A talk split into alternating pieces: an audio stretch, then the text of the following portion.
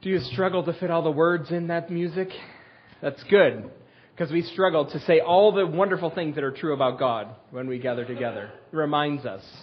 Take your Bibles, if you would, please, and turn with me to the book of Leviticus, chapter 11. Leviticus, chapter 11 is where I'd like to direct your attention this morning. We're going to read uh, verse 44 in just a second, but uh, for now, I want you to turn there to Leviticus 11. I know that this is the beginning of a football season, but I want to think with you for just a moment about basketball.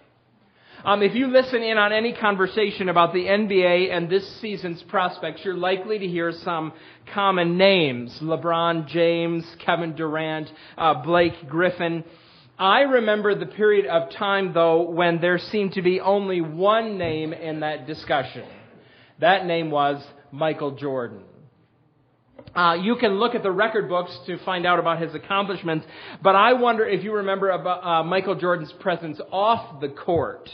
Uh, he was everywhere. On television, he was telling you to eat at McDonald's. In the movie theater, he was starring with Bugs Bunny in a movie, uh, a hybrid live action animated movie. At the shoe store, his silhouette decorated Nike Jordan sneakers.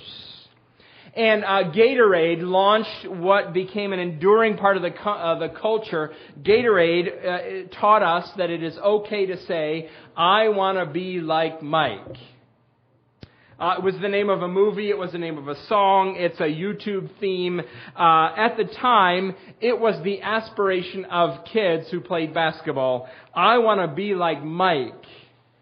Now, I usually don't do this, but I'm going to show you one of those commercials this morning, uh, taking you back far. It's only 60 seconds. We'll leave the house lights on. I'll turn these lights off and move the, the uh, uh, podium. And uh, this, maybe some of you who are of age will remember this.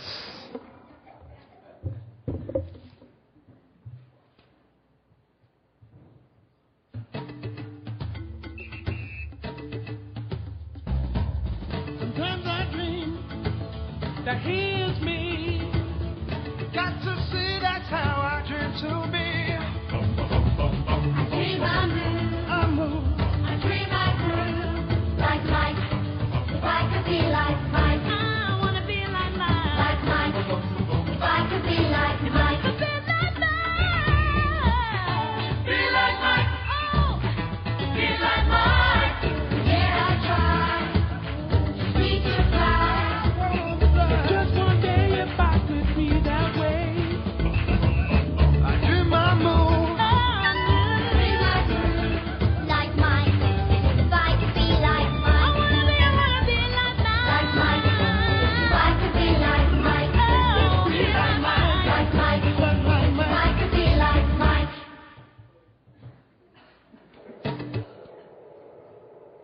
guarantee is if you drink Gatorade, you can do all those things. uh, you may not have many dreams about basketball, but you know what this sort of emulation that they were plugging into is like. Uh, if you're pursuing a skill, you, if you really care about how well you do something, you know at least one person that you want to be like. Um, it, this is how human beings operate. Maybe uh, you want to be a writer, so you pick someone. Hemingway, Anne Lamott, T.S. Eliot, Marilynne Robinson, and you want to write like they do. Uh, maybe it's something smaller. You want to change your style of clothes, so you see somebody and you're like, I want to dress like that person dresses. Uh, I listen to preachers, and I sometimes finish listening to their sermons, and I want to say, I want to preach like him. Uh, do you remember, some of you remember Lois Johnson. Lois Johnson is a member of our church. She's not able to attend anymore, but if you know her, you remember her as a gracious, gracious woman. Uh, she was warm, she was hospitable, she was the uh, epitome of a woman who worked really diligently to honor her husband during a long period of, of his decline. And while uh, Lois is, was attending regularly, I heard a number of people in our church, a number of women in our church say, When I grow up, I want to be like Lois Johnson. I want to be like Lois. Doesn't rhyme quite as well. Your Bible is open to a, a, a passage of Scripture that commends emulation and its cousin imitation to us, but it's not the imitation or the emulation of another human being, but of God Himself. Look at Leviticus 11, verse 44. I am the Lord your God. Consecrate yourselves and be holy, because I am holy. Do not make yourselves unclean by any creature that moves along the ground. I am the Lord who brought you up out of Egypt to be your God. Therefore be holy, because I am holy. Now, this call to imitate the Lord's holiness might not strike you with much force. It certainly doesn't leap off the page like Michael Jordan. It's not as catchy as being like Mike. But, but you have to realize the person who is saying this. And he makes this explicit. I am the God who rescued you out of Egypt. Be like me. The God who's speaking here is the God who defeated all of the gods and all of the powers of Egypt. He drowned Pharaoh's army in the Red Sea. He allowed his people Israel to plunder the Egyptians. One day they were slaves, and the next day they were marching off out of the nation carrying its gold and jewels and fine fabric, its wealth. This is the God who descended on Mount Sinai in this cloud of glory and whose glory filled the tabernacle. He's the God who is totally unique. He's in a class by himself of all the deities they knew about. And he's the God who bound them himself to these people by covenant. And here he says, I want you to be like me. Do you remember the scenes? They were all over uh, commercials for the NBA. Maybe, maybe you remember them. Uh, Michael Jordan would leap from what appeared to be the foul line, and, and he would fly through the air, slow motion. He'd fly through the air. You could see the unique posture of his body. You could see his tongue hanging out. He was flying through the air, heading to the basket, and the arena as he flies would be filled with camera flashes. You could see them all individually when he was in this slow motion. And he'd slam the ball down in the basket, and the crowd would go wild. Do you remember those, those scenes, those advertising scenes? Exodus has just uncovered this God. The flashes of his glory and his power are stunning. And if you're reading properly, you pick up the Bible and you say, I want to be like that. Followers of Jesus Christ have the same reaction when we read about the Savior in the Gospels. I, I want to speak with the wisdom that that man has. I, I want to respond with his sort of compassion. I want to confront with the clarity that he confronts people. I want to comfort people with that sort of gentleness. Now, it's strange for you to hear this, perhaps, and it will become increasingly strange, I think, as we read it. But Leviticus chapter 11 is a passage of Scripture that focuses our attention on one of the ways that people are to strive to be holy like God. And the reason that this is strange is because this is about food, about what the Israelites could and could not eat. Uh, and, and, I'm going to read this chapter. We're going to read this chapter this morning. I debated about whether or not to do it as a long passage of Scripture of laws, but it, it's good to be heard. We've read a lot of God's Word today. Uh, that's okay. It's the only perfect thing you'll ever you'll hear me say, right? So uh, follow along. Don't drift follow along and ask the questions in your mind and, and hang a, a hook on them as, as we go through the questions that you have about this unusual foreign passage to us. If you've ever read through the Bible that with a goal that was a good thing, this is one of the chapters that makes you wonder why you're doing that. All right. Leviticus chapter 11 verse 1. Hear what Holy Scripture says. The Lord said to Moses and Aaron, say to the Israelites, of all the animals that live on land, these are the ones you may eat. You may eat any animal that has a divided hoof and that chews the cud.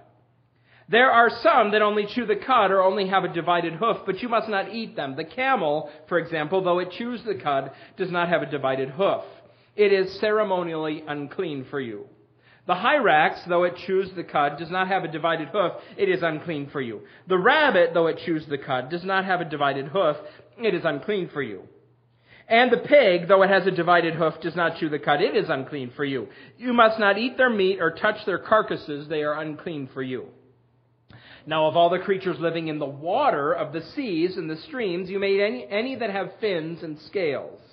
But all creatures in the seas or streams that do not have fins and scales, whether among all the swarming things or among all the other living things in the water, you are to regard as unclean. And since you are to regard them as unclean, you must not eat their meat. You must regard their carcasses as unclean. Anything living in the water that does not have fins and scales is to be regarded as unclean by you. These are the birds you are to regard as unclean and not eat because they are unclean. The eagle, the vulture, the black vulture, the red kite, any kind of black kite, any kind of raven, the horned owl, the screech owl, the gull, any kind of hawk, the little owl, the cormorant, the great owl, the white owl, the desert owl, the osprey, the stork, any kind of heron, the hoopoe, and the bat. Now, I should stop here and say, uh, because these words are very uncommon in ancient Hebrew, we're not sure exactly all of the animals that are being referred to here. In fact, one Hebrew scholar says we get we know for cer- certain only about 40% of these animals. So perhaps the people could have eaten vultures but not condors, but uh, we don't know. Let's keep going. Verse 20. All flying insects that walk on all fours are to be regarded as unclean by you. There are, however, some flying insects that walk on all fours that you may eat, those that have jointed legs for hopping on the ground. Of these you may eat any kind of locust, whew, that's a relief, katydid, cricket, or grasshopper.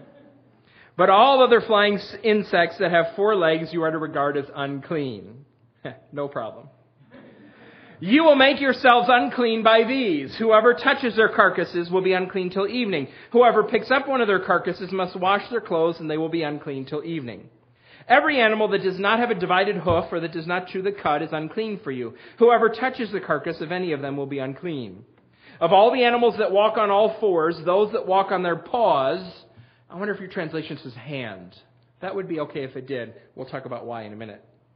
Of all the animals that walk on all fours, those that walk on their hands are unclean for you. Whoever touches their carcasses will be unclean till evening. Anyone who picks up their carcasses must wash their clothes, and they will be unclean till evening. These animals are unclean for you. Of the animals that move along the ground, these are unclean for you the weasel, the rat, any kind of great lizard, the gecko, the monitor lizard, the wall lizard, the skink, and the chameleon. Of all these that move along the ground, these are unclean for you. Whoever touches them when they are dead will be unclean till evening. Now, the they there refers to the animals, not the person. Okay? That's all right. Verse 32. When one of them dies and falls on something, that article, whatever its use, will be unclean. Whether it is made of wood, cloth, hide, or sackcloth, put it in water, it will be unclean till evening, and then it will be clean. If one of them falls, one of those unclean swarming little creatures, falls into a clay pot, everything in it will be unclean, and you must break the pot. Any food you are allowed to eat that has come into contact with water from any such pot is unclean, and any liquid that is drunk from such a pot is unclean. Anything that one of the carcasses falls on becomes unclean. An oven or cooking pot must be broken up. They are unclean, and you are to regard them as unclean. A spring, however, or a cistern for collecting water remains clean, but anyone who touches one of these carcasses is unclean. If a carcass falls on any seeds that are to be planted, they remain clean. But if seed has been put on the seed, but if water has been put on the seed and a carcass falls on it, it is unclean for you. What's the difference? Water on a seed means you're going to cook it, probably. Water not on a seed means you're going to plant it. So if it's going to become food and a rat falls on it, it's unclean. Verse 39. If an animal that you are allowed to eat dies, anyone who touches its carcass will be unclean till evening. And anyone who eats some of its carcass must wash their clothes, so they will be, and they will be unclean till evening. Anyone who picks up the carcass must wash their clothes, and they will be unclean till evening. Every creature that moves along the ground is to be regarded as unclean. Snakes on the ground. It is not to be eaten. You are not to eat any creature that moves along the ground, whether it moves on its belly, or walks on all fours, or on many feet. It is unclean. Centipedes.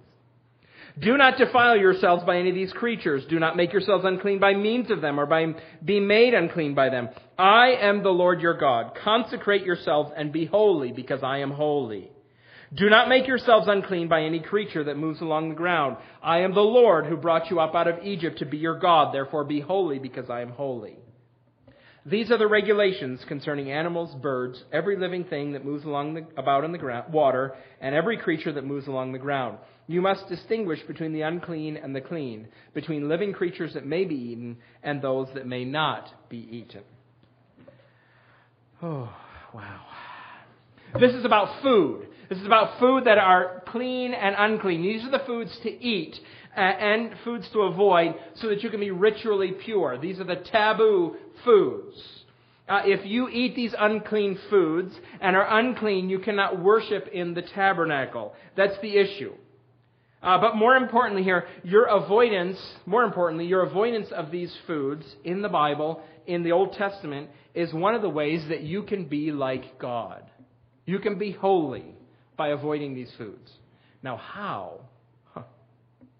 Now, let me say before, before we proceed here anymore, that anyone who reads the Bible knows, uh, without much difficulty, it's not hard to find, that these rules are eventually abolished. They're uh, particular rules for a particular period of time for the nation of Israel. They were temporary provisions for them. Now, sometimes, and I mentioned this last week, we're criticized because of our devotion to Scripture. This particularly comes up in, when we talk about the Bible's prohibitions against homosexuality. And we quote verses from Leviticus. And sometimes our critics say to us, You don't obey all of the Bible yourself. You pick those laws about sex because of your hang ups, but you ignore the rest of the Bible that, that you say you obey. Do you eat bacon? Do you eat shellfish? You've just picked the parts of the Bible that you like. That criticism comes. Now, that criticism, I think, is, is very simple. The Bible, like all good stories, develops, and some things change and some things don't change. Not everything changes, but some things change. It's a story. Um, some of you are, I'm sure many of you are familiar with the novel Les Miserables by Victor Hugo. It became a, a Broadway musical and it's been filmed several times. Um, I, I read that book when I was in high school and I was really pleased because it was 800 pages. It was the longest book I'd ever read. And then I found out it was the abridgment. And I thought to myself, if you can't get it said in 800 pages, you should stop. But uh, um, that's not true in literature. I, I know that. Um, at, at, the beginning of the novel, towards the beginning of the novel, there's a little girl named Cosette, and uh, towards the end of the novel, she's about to get married. No one has ever vi- uh, uh, accused Victor Hugo of believing that children should be married. Nobody's ever come up to say, that's a terrible novel. There's a little girl that gets married in that novel. You, you say to them, no, there's a story. She grows up in the book. Haven't you read the rest of the book? Oh. The Bible's a story. Things develop. Some things change, some things don't change. People who make that accusation, what they are really testifying to the fact is that they don't know what they're talking about. They haven't read the rest of the story. They haven't read the rest of the story. Now, what might be a good question to ask is why did these rules change? Why were some things unclean and then they became clean? Or why, even more fundamentally, why were these rules imposed in the first place? And what could they possibly have to do with being holy like God? Why does God care if we eat pork chops or not? What, what, how, what does that have to do with being holy? And since there are rules that we don't even have to live by today, what could we possibly learn from these things? Uh, Gordon Wenham does a great job summarizing, I think, what is here. I'm going to read his summary of Leviticus 11. This should ring some bells to you. Uh, I'll just read his seven points quickly. Don't write these down. If you want them later, I'll give them to you. Number one, cloven hooved, cud chewing land animals may be eaten. Other mammals are unclean and may not be eaten. Number two, only fish which have fins and scales may be eaten. Number three, certain named birds, birds of prey, may not be eaten. Number four, flying insects may not be eaten, but hopping insects are edible. Number five, touching the carcass of an unclean animal makes a person unclean. He must wash himself. So you can have unclean animals around you, but if they die, touching their carcass makes you unclean. Number six, other swarming animals, such as mice and lizards, are also unclean. If they are found dead inside a vessel, the vessel becomes unclean and must be destroyed or purified. Certainly, you've, you've had that experience sometime in your life. You've opened a container, there's an animal in here, and it's unclean. You throw the food away. Um, number seven, clean animals that die of natural causes become unclean, unfit to eat, and a source of pollution. So you can eat cows, but if your cow dies of old age in the field, it's unclean, don't eat it. Now, what's behind these rules? Jewish and Christian scholars have looked at this passage for years, trying to figure out any patterns or what is God thinking or why is what's here. I want to share with you some proposals. First, I want to share with you some unhelpful proposals, and then I want to share with you some suggestions, perhaps about why they are here like this. All right. First, some people think here that the issue here is health. God wants his people to be healthy, so he forbids certain foods. Uh, pigs carry trichinosis. The seafood that doesn't have uh, scales or uh, fins, uh, they, they, they, they're mud dwellers and they pick up parasites.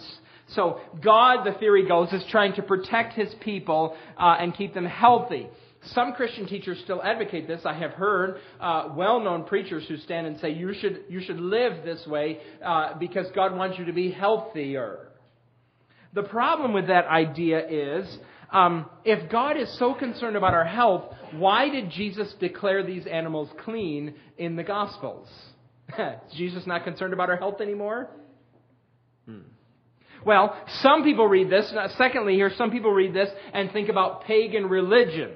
That, that some of these unclean animals mentioned here are particularly associated with the pagan religion of the Canaanites. And, and the Israelites are supposed to avoid these animals so they don't get entangled in that pagan religion. For example, archaeologists have found a lot of pig bones near the, the site of ancient worship altars. And the thinking is that they, the Canaanites perhaps in particular, like to sacrifice pigs. So God says, get rid of your pigs and you won't be tempted to sacrifice like the Canaanites. The problem with this idea is that one of the most common animals in all of pagan religion is a bull. And bulls are clean, you can eat them. Hmm. Well, third, some people give up any hope of finding a solution here, and they say that the rules are arbitrary. God is just making this up. He's just testing them. God uh, uh, wants to see about your ability to navigate through this unpredictable minefield. Can I eat this? Can I eat this? I don't know. What's the book say? The problem with that is, is God doesn't set arbitrary things before us. He, he's not into playing games like that with his people. Well, here's, here's a final, less than helpful suggestion. The, the idea that these animals have to do, it's all symbolism. This is symbolic. It's not about health. It's not about pagan religion. It's not arbitrary. It's, it's symbolic. This is a very allegorical interpretation of the Bible, but it shows up a lot. Uh, animals that chew the cud. Well, chewing the cud is kind of like meditation, and we should meditate on the Bible, so you can eat cud chewing animals. Or uh, pigs wallow in mud like sinners wallow in sin, so avoid pigs. Now, the problem with that is it's just kind of from dreamland. There's nothing in the text that suggests this as a reason. So I ask again, what is happening here if I think that we should let verses 44 and 45 control how we read this passage? This is a passage about being holy like God. And there is a pattern here in this text that reflects to and points to God's holy character. And I want to uncover what that is, what that was for the Israelites and what it means for us. I think in creating these categories, what God is doing is He is deepening and, and, and broadening their understanding of what holiness is. So that by avoiding these foods, they're living out patterns that should reflect the holiness with, that God has called them to. Uh, let, let me show you here some values, I think, that arise from these patterns that are established here in this chapter. Think the first value, uh, the first uh, principle here is, is wholeness. Wholeness. Let me explain. I wondered if you noticed as I, as I read this chapter that Leviticus 11 actually follows the pattern of Genesis 1. Did you notice that? Genesis 1 divides the known animal kingdom into three large groups. This is not the way we divide the animal kingdom, but Genesis 1 does. There are land animals, there are water animals, and there are sky animals. That's why bats are mentioned with the sky animals. I, they're mammals, right? We, that's the way we think about animals, about bats, if we don't think that we want them gone. But we think about them as, as mammals. We associate them more with mice, but they're, they're sky animals. That's how, how Genesis uh, divides, Genesis 1 divides the world. Uh, and it seems that one of the ways in this passage that you can tell that an animal is clean or unclean is how the animal moves within its sphere. Clean animals have to move like a normal land, sea, or water animal moves. I remember that the word clean doesn't mean dirt free, it means normal, healthy, standard, whole. For example, hooves are made for walking on land. They're perfect for walking on land. But if there is an animal that walks on its paws, that's unclean because these are they're like hands, and that's not normal for walking on land. Or maybe it's easier to see in the sea. In the sea, clean animals, normal animals have fins and scales. That's how normal sea creatures move. Uh, there are insects that fly, but most of the creatures of the air, most of the birds, have two wings to fly and two legs to hop. So if you fly, but you don't hop, you're unclean, because most of the animals that fly hop. So if you're going to fly, you've got to hop in order to be clean. If you fly and you don't hop, you crawl, then you're not clean. There, has got to be wholeness. There's got to be conformity. There must be uh, uh, uh, it's got to match. How you move has got to match the sphere in which you live, the normal, the normal locomotion of where you live. Uh, swarming animals are unclean too. Why? Because swarming is haphazard, it's directionless, it's aimless. Unclean animals blur the boundaries. If you're in the sea but you don't have scales, you're unclean. If you're on the land but you walk on your hands, you're unclean. If you're in the air but you don't hop on the ground, you're unclean. Holiness here points toward uh, wholeness. Wholeness. There should be a consistency, a matching. Now, I think I want to apply this principle in a couple of broad ways. First, this principle of wholeness as an aspect of holiness, it confronts our natural condition. It confronts our natural condition. Human beings, as they are born now in this world, are not whole. Does everything in your life match perfectly?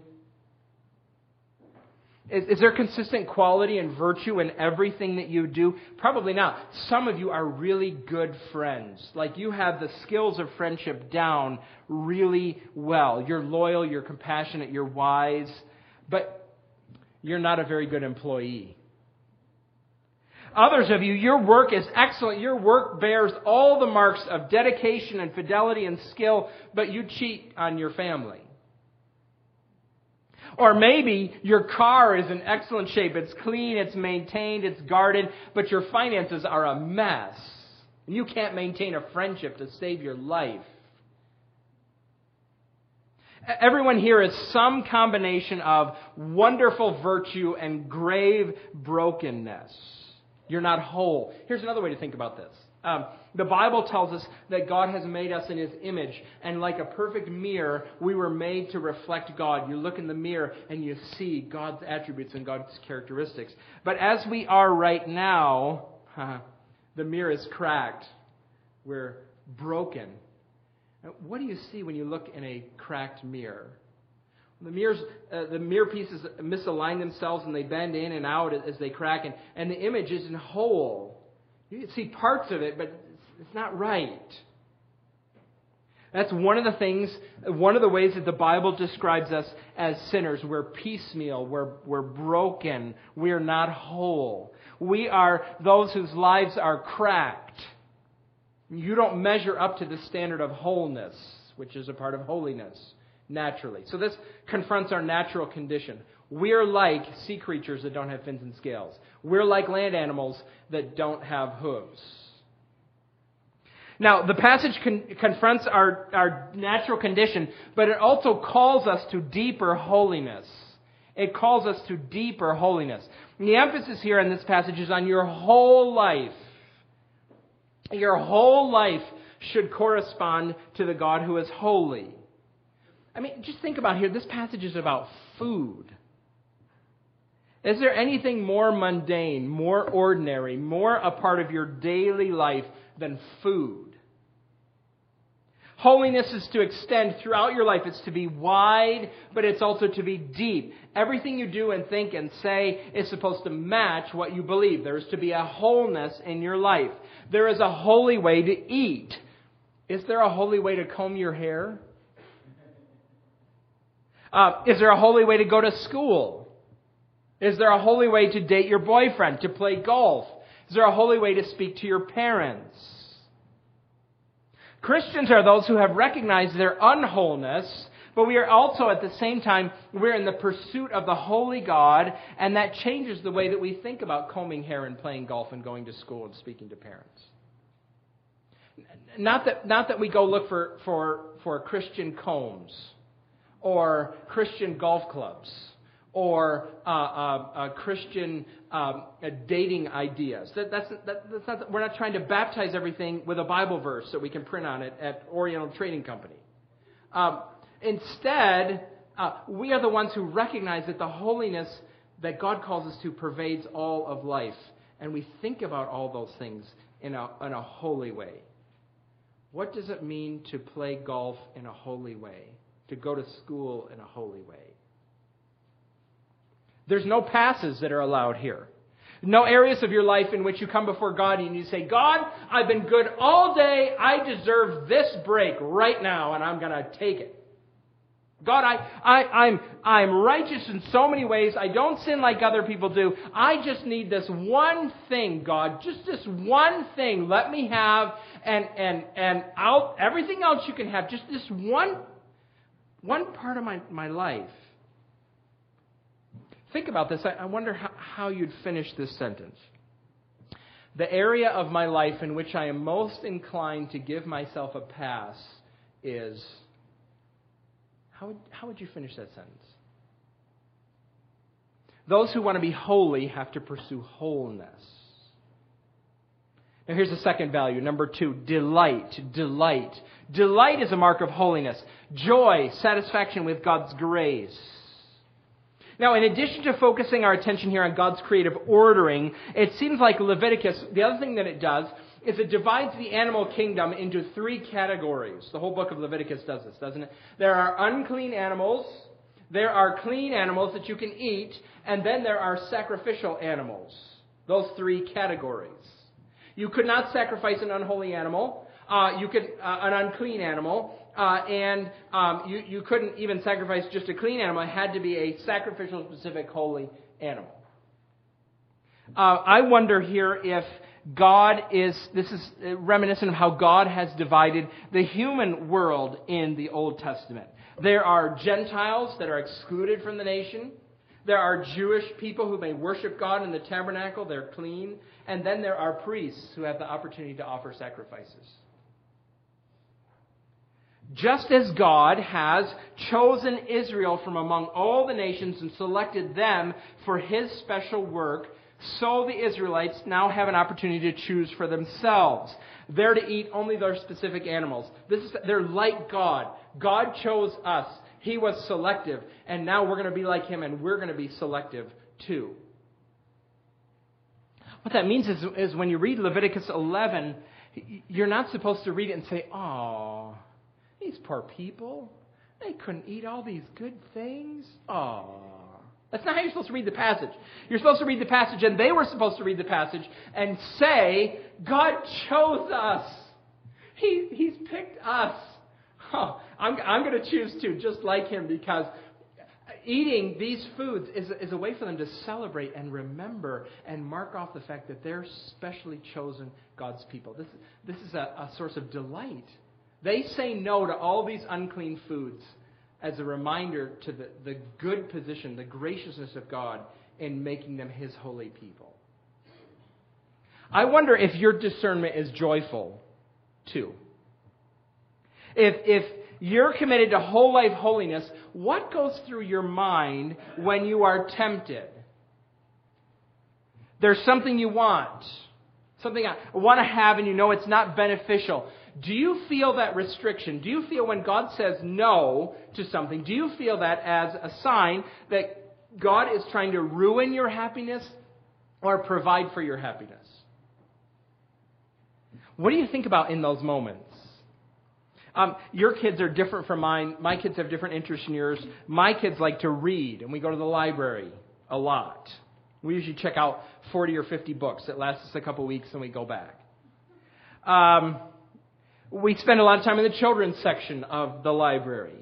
And as we were leaving the library last week, we passed the section of books, the new books, in the young adult section of books. There's books for teenagers. And I said to Claire as we were walking by the young adult section of books, I said to her, Oh, Claire, what are we going to do? What am I going to have you read when you outgrow the children's section? You may not know this. You should know this if you have teenage children. But the young adult section of the bookstore or library is the cesspool of the publishing world. Um, the, the books are filled with inappropriate sexuality and are the celebration of evil, dysfunctional families, teenage rebellion. Uh, if you let your children, I'll say this. If you let your children read anything by Stephenie Meyer, you're a fool. There's, there's almost nothing redeeming in these books. Uh, so for the next several years, we're going to go to the library, and I'm going to be saying no a lot. No, you can't read that. No, put that back in the shelf. No, I'm sorry. How about this? No, you can't read that. Are you doing that a lot? How, how am I going to do it? How do you say no to your kids when they ask you to watch or read or play something that's not edifying? How do you say no to yourself? Do you say no to yourself uh, or no to your kids because God is the celestial killjoy who's trying to ruin your life? Or, or, or do you say no to them in, in a way that communicates to them that God is a good father who God gives us good gifts and guides us and warns us for our protection and for our joy? I hope you say no. I hope it's true of me. That I say no like Paul taught us to say no. It's the grace of God that teaches us to say no. It's the kindness of God that teaches us to turn our backs on ungodliness and wickedness and brokenness in this world. It's the Lord Jesus who said, I have come that you might have life. The thief who's come to steal and kill, destroy. I've not come to steal anything from you. I've not come to kill your joy. I've not come to destroy you. I've come to give you life, abundant life. When you choose, when you choose wholeness, holy people choose for the sake of joy, for delight. All right, finally, being like God, like God is holy, is a matter of separation. Separation. Now, that word separation is, is closely related to what holy means. Some of these food choices, some of it has to do with the way the animals move.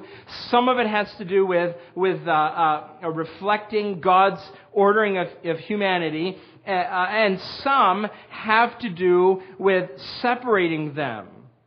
First, I think maybe separating them from the consequences of sin in this broken world. Now, remember, we read Genesis 1 a few, weeks, a few moments ago. Uh, how are human beings supposed to live? As God designed it, animals and human beings were supposed to live by eating plants. We were not meant to eat one another. And carnivorous animals eat other plants, uh, eat other pe- uh, people, eat other animals. It's got to come eventually. Carnivorous animals kill other animals in order to survive, and they eat blood indiscriminately. And so don't eat animals like that. Don't eat carnivore, carnivores that eat blood. That's a sign of the broken condition of the world. The Israelites are to separate themselves from eating carnivores, from, from this brokenness of the world. Holiness means that, that we don't revel in or benefit from or celebrate or affirm the brokenness that's in the world. We're not entertained by it. We don't delight in it. So something that brings us joy. I don't know if this is an appropriate application of this principle or not. It, it maybe is. It may be, and if it is, it's just one among many. You, you can think about it. Uh, there are many Christians who are highly entertained by the sport known as mixed martial arts. They like to watch it and cheer for it, and they have their favorite competitors. Is watching it reveling in the brokenness of the world? Wow, look at how he hit him. That's awesome. How great that kick was. Is it celebrating that violence that God did not intend for entertainment?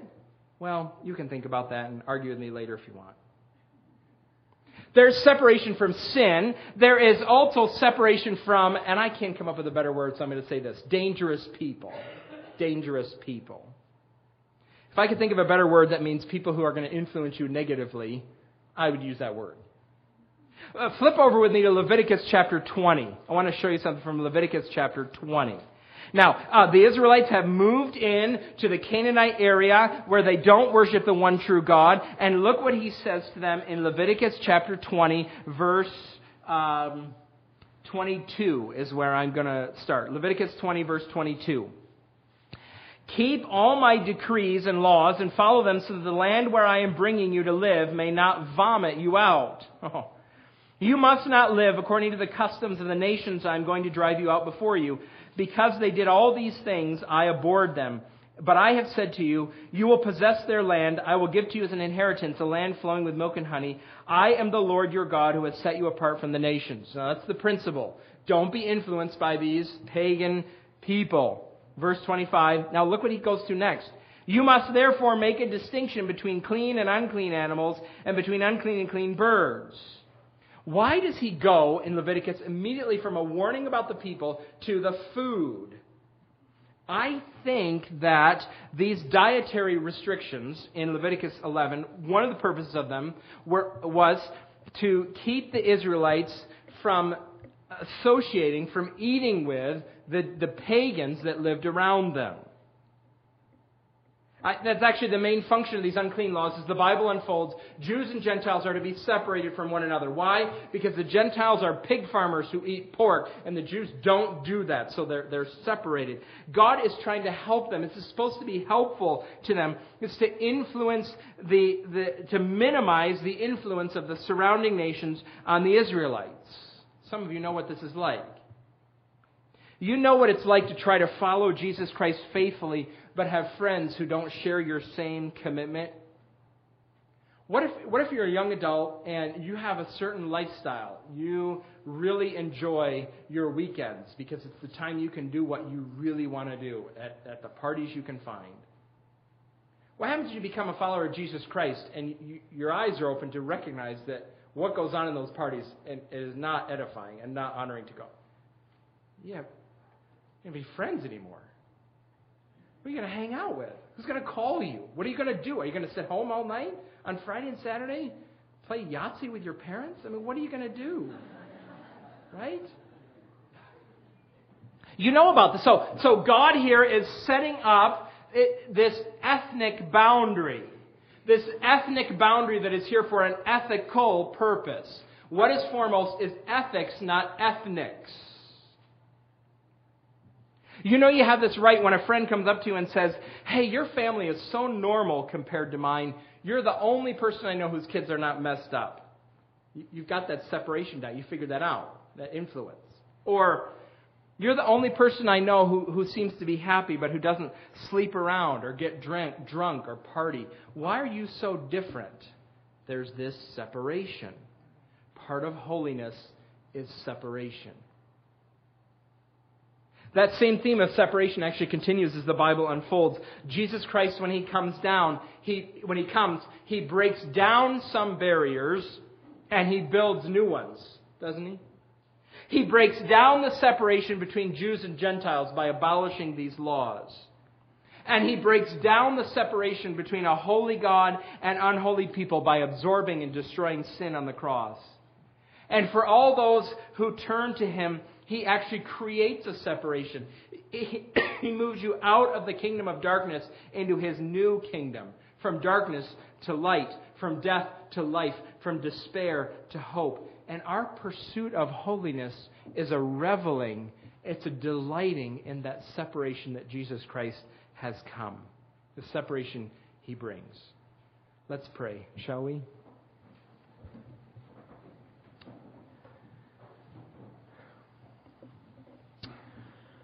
Oh, Father, this is a, a foreign passage of Scripture for us and, and foreign things to think about. Our hope is, though, Father, that, that this call to be holy is not one that would be foreign to us. God, I pray that as, as we think about, about that, finishing that sentence about areas of our lives where we, we give ourselves a pass, I pray, Father, that you would cultivate wholeness in us.